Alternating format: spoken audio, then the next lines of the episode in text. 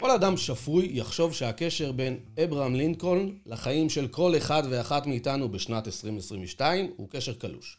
אבל לפחות בהיבט אחד, החיים של לינקולן קשורים לכל אחד ואחד מאיתנו, והוא יכול ללמד אותנו, דבר אחד או שניים, על מסתורי ההתנהגות האנושית. כן, כן. אנחנו קופצים אל ה-14 באפריל 1865. אברהם לינקולן ואשתו מרי טוד מגיעים לתיאטרון פורד בוושינגטון כדי לצפות בהצגה.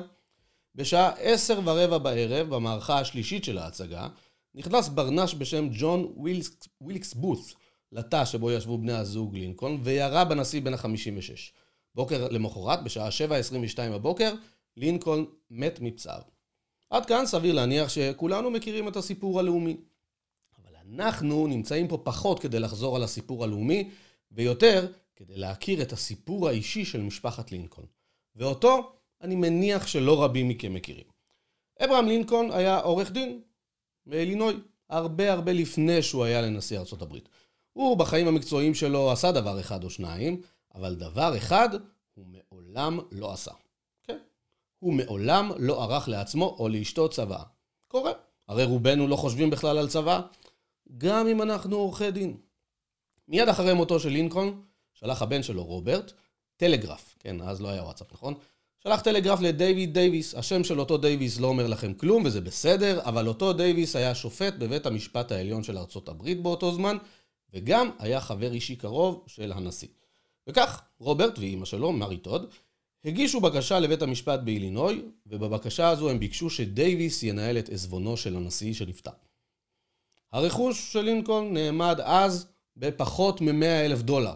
אם אנחנו מעריכים את זה להיום, זה סכום ששווה כמה מיליוני דולרים. החלוקה עצמה לקחה בערך שנתיים, ורק בנובמבר 1867 חולק הרכוש בין האלמנה ושני ילדיה שנותרו אז בחיים, רוברט ותומאס. בני הזוג לינקולן היו ארבעה ילדים בסך הכל, אבל אדוארד נפטר כשהוא היה בן ארבע, וויליאם נפטר כשהוא היה בן שמונה עשרה. פחות מארבע שנים אחר כך, ביולי 1871, מת תומאס. זאת אומרת שרוברט נשאר הבן היחיד של מרי טוד, והוא החליט שאימא שלו מתנהגת מוזר, כי היא רכשה פריטי לבוש יקרים מדי לטעמו, והסתובבה עם איגרות חוב ממשלתיות בשווי עשרות אלפי דולרים, שאותם היא תפרה לבגדים התחתונים שלה. זה כנראה לא משהו שאני ואתם היינו עושים, אבל היי, זו בחירה מאוד לגיטימית לאדם שאיבד את הילדים שלו וגם את בן הזוג שלו, ומאוד חושש לאבד את הכסף שלו. במאי 1875, רוברט, שהיה כמו אבא שלו עורך דין, הצליח לשכנע חבר מושבעים באילינוי לאשפז את אימא שלו במוסד. למה? בטענה שהיא לא שפויה. ולמה היא לא שפויה? כי לטענתו היא מבזבזת יותר מדי כסף. אז ככה רוברט זכה לשלוט בכספים של אימא שלו. מרי טוד עשתה הכל כדי לצאת מהמוסד.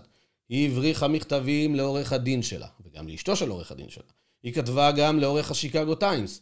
ההתכתבויות האלה הציפו את הפרטים של המקרה המוזר, המשפחתי הזה של משפחת לינקולן. אנחנו מדברים כמובן בעידן שבו שלט הדפוס ולא היה אינטרנט או רשתות חברתיות. באופן נדיר לאותה התקופה, סימני שאלה רבים הופנו כלפי ההתנהגות של רוברט, והתחילו לחקור מה קורה שם בינו לבין אימא שלו. בסופו של דבר הכריזו המושבעים שמרי טוד כשירה לנהל את העניינים שלה, בכוחות עצמה, והיא השתחררה בשנת 1876, ועברה להתגורר עם אחותה. היא לא חזרה כבר לדבר עם הבן שלה רוברט, לפחות עד קרוב למוות שלה בשנת 1882. אז מה למדנו מכל ההרפתקאות של משפחת לינקולן? שאלה טובה. למדנו שמוות הוא דבר די ודאי, אבל הוא לא צפוי, כי אין לנו מושג מתי הוא יגיע. זה יכול לקרות בהצגת תיאטרון, זה יכול לקרות בריצה בשטח, וזה יכול לקרות במיטה, בליל קיץ נעים. למדנו גם שאפילו עורכי דין לא יודעים מתי יגיע יום מותם, וחלקם, כמו קצת יותר ממחצית מהאוכלוסייה, לא עורכים צבא. למדנו גם על חמדנות. כשכסף הוא פקטור מאוד מאוד מרכזי בחיים שלך, לא משנה אם אבא שלך היה נשיא אמריקאי מפורסם שהתנגשו בחייו, ולא משנה ששלושה אחים שלך נפטרו גם הם, וכל מה שנשאר מהמשפחה הגרעינית שלך, זו רק אתה ואימא שלך. אתה יכול להיות חמדן מאוד מאוד גדול, ולגרום לאימא שלך להתאשפז במוסד ולנסות להשתלט על הכסף שלה, לא לעשות, זה קורה במשפחות הכי טובות. גם בארצות הברית של המאה ה-19, וגם בישראל של המאה ה-21. עד כאן סיפורה המדכדך משהו, נכון? של משפחת לינקולן.